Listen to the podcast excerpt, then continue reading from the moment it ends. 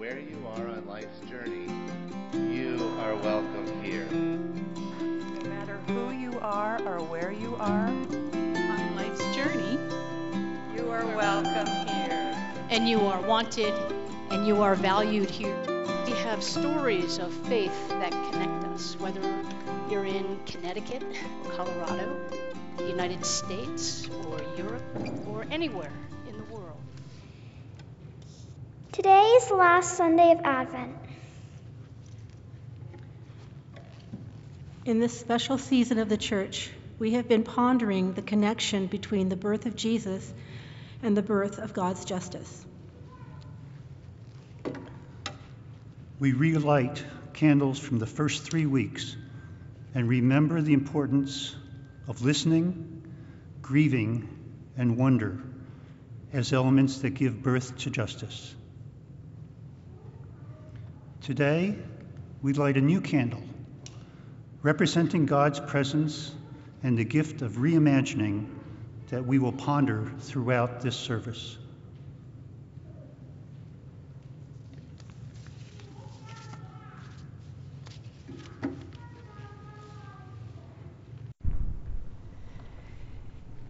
As we turn to our scripture reading, I do want to let you know too that Children's Church is being offered today. Children are always welcome in the sanctuary. You are welcome to stay in here if you would like to.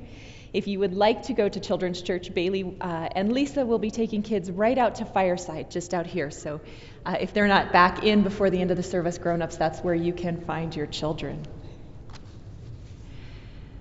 Our first scripture reading for this morning comes from chapter 1 of Luke, beginning in verse 39. And we are hearing uh, the end here of what is called the Annunciation, when Mary receives the visit from the angel and responds to the angel's uh, question. In those days, Mary set out and went with haste to a Judean town in the hill country, where she entered the house of Zachariah and greeted Elizabeth. When Elizabeth heard Mary's greeting, the child leaped in Elizabeth's womb. And Elizabeth was filled with the Holy Spirit and exclaimed with a loud cry, Blessed are you among women, and blessed is the fruit of your womb. And why has this happened to me that the mother of my Lord comes to me? For as soon as I heard the sound of your greeting, the child in my womb leaped for joy, and blessed is she who believed that there would be a fulfillment of what was spoken to her by the Lord. And if you're familiar with scripture stories, you know that what follows is known as the Magnificat, the Song of Mary, that starts like this My soul magnifies the Lord, and my spirit rejoices in God my Savior, for he has looked with favor on the lowliness of his servant. Surely from now on, all generations will call me blessed. And there's more. And this morning, I'd like to share with you this more from the message translation. This is Mary's song. I'm bursting with God news. I'm dancing the song of my Savior. God took one good look at me, and look what happened. I'm the most fortunate woman on earth. What God has done for me will never be forgotten. The God whose very name is holy, set apart from all others. God's mercy flows in wave after wave on those who are in awe before him. God bared her arm and showed her strength, scattered the bluffing braggarts. God knocked the tyrants off their high horses, pulled victims out of the mud. The starving poor sat down to a banquet. The callous rich were left out in the cold. God embraced their chosen child, Israel. God remembered and piled on the mercied piled them high. It's exactly what God promised, beginning with Abraham and right up to now. Have you noticed that Bible stories are filled with the unlikely, the unqualified, and the seemingly ill equipped being chosen by God? Well, it's true, whether you have or not. The birth announcements for John the Baptist and Jesus, including Mary's song, are examples of how stories are used to reimagine a different world and new possibilities. And this flipping of the script always includes the unlikely. Mary's song is a spirit song that has echoed through the ages and inspires the work of liberation. It expresses hope for all who dream of and cry out for justice.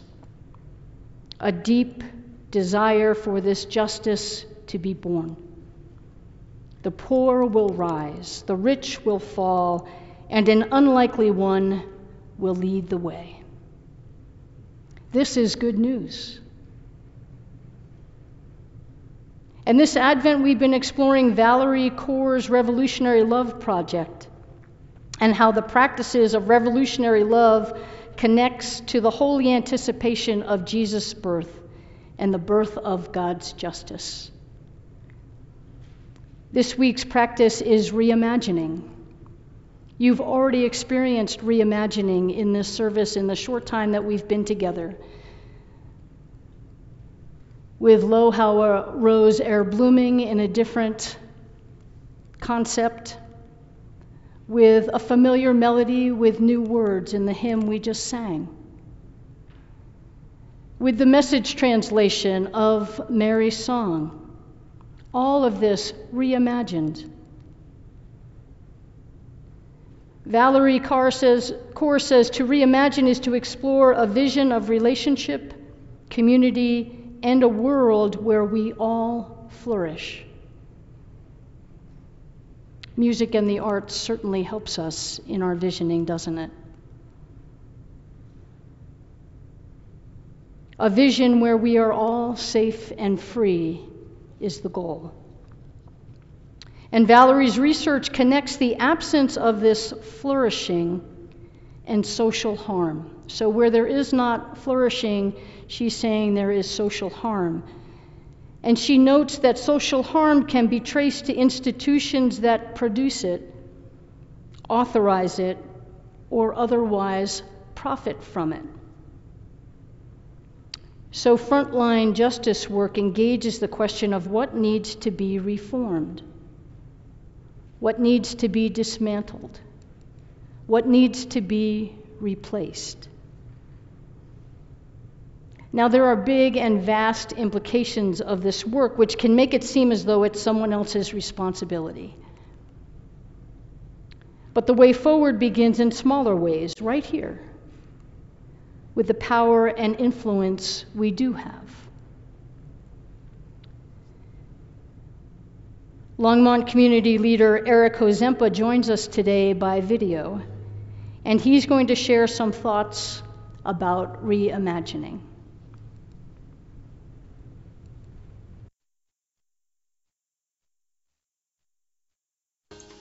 Hi, this is Eric Hozempa, and it was once said that when you hear a piece of music, you often envision the world as it should be and not as it is. Having it lost in music and like to reimagine the world as it should be. Here's my music, listening to Gregory Porter, um, and it's called Merry Go Round. And of course, this is my music of the day, and it's not really the music uh, all the time, but I listen to different genres and different music as I'm sure you do too as well.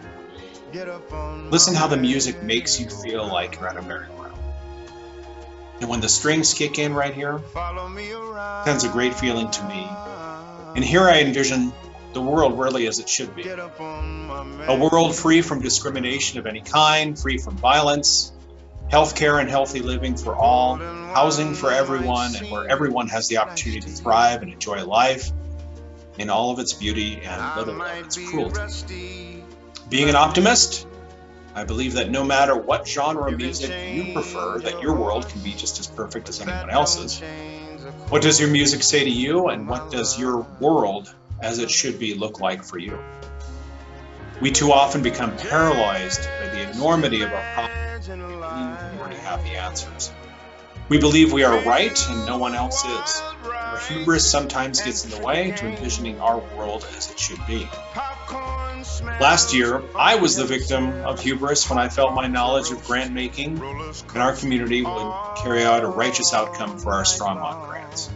Our Strongmont grants were specifically designed to help small businesses navigate coming out of COVID and pandemic and you know making sure that they stayed in business or at least stayed afloat during those really difficult times.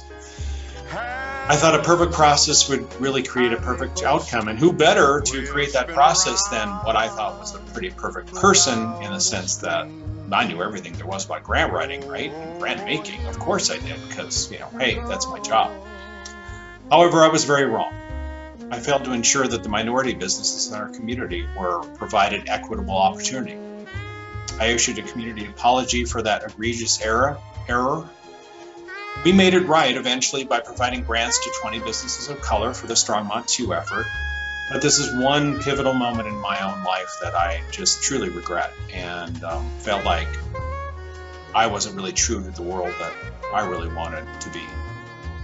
This effort created new critics, but we felt, the board did, as well as myself, felt that it was the right thing to do. I can't help but feel to this day that if there hadn't been this first mistake, I never would have had to apologize because I would have gotten it right the first time. I had really lost sight of my world as it should be. From that day forward, I vowed to always look out for those without voice in our community. Give opportunity to and voice to those who are often ignored. I am certainly not perfect, and certainly I didn't need to suggest that I am perfect um, and that we ever had a perfect process. But um, I do truly believe that we can elevate people. And if I stay focused on elevating those in our community, we can't help but make a better world as it should be. So, what does your world as it should be look like for you? Make the world as it should be doesn't mean you have to sit back and make it or wish it had to happen. You must become involved, recognize that you're wrong sometimes, accept other opinions and criticisms, take responsibility, elevate others, listen to others, be engaged in the conversation, not so you can espouse your amazing theories all the time, but so you can listen and certainly elevate another's thinking and another's reasoning. Listen to your own music or listen to music and create your world as it should be. What does your world look like and how do you want to make that change? Enjoy living and reimagine. Thank you.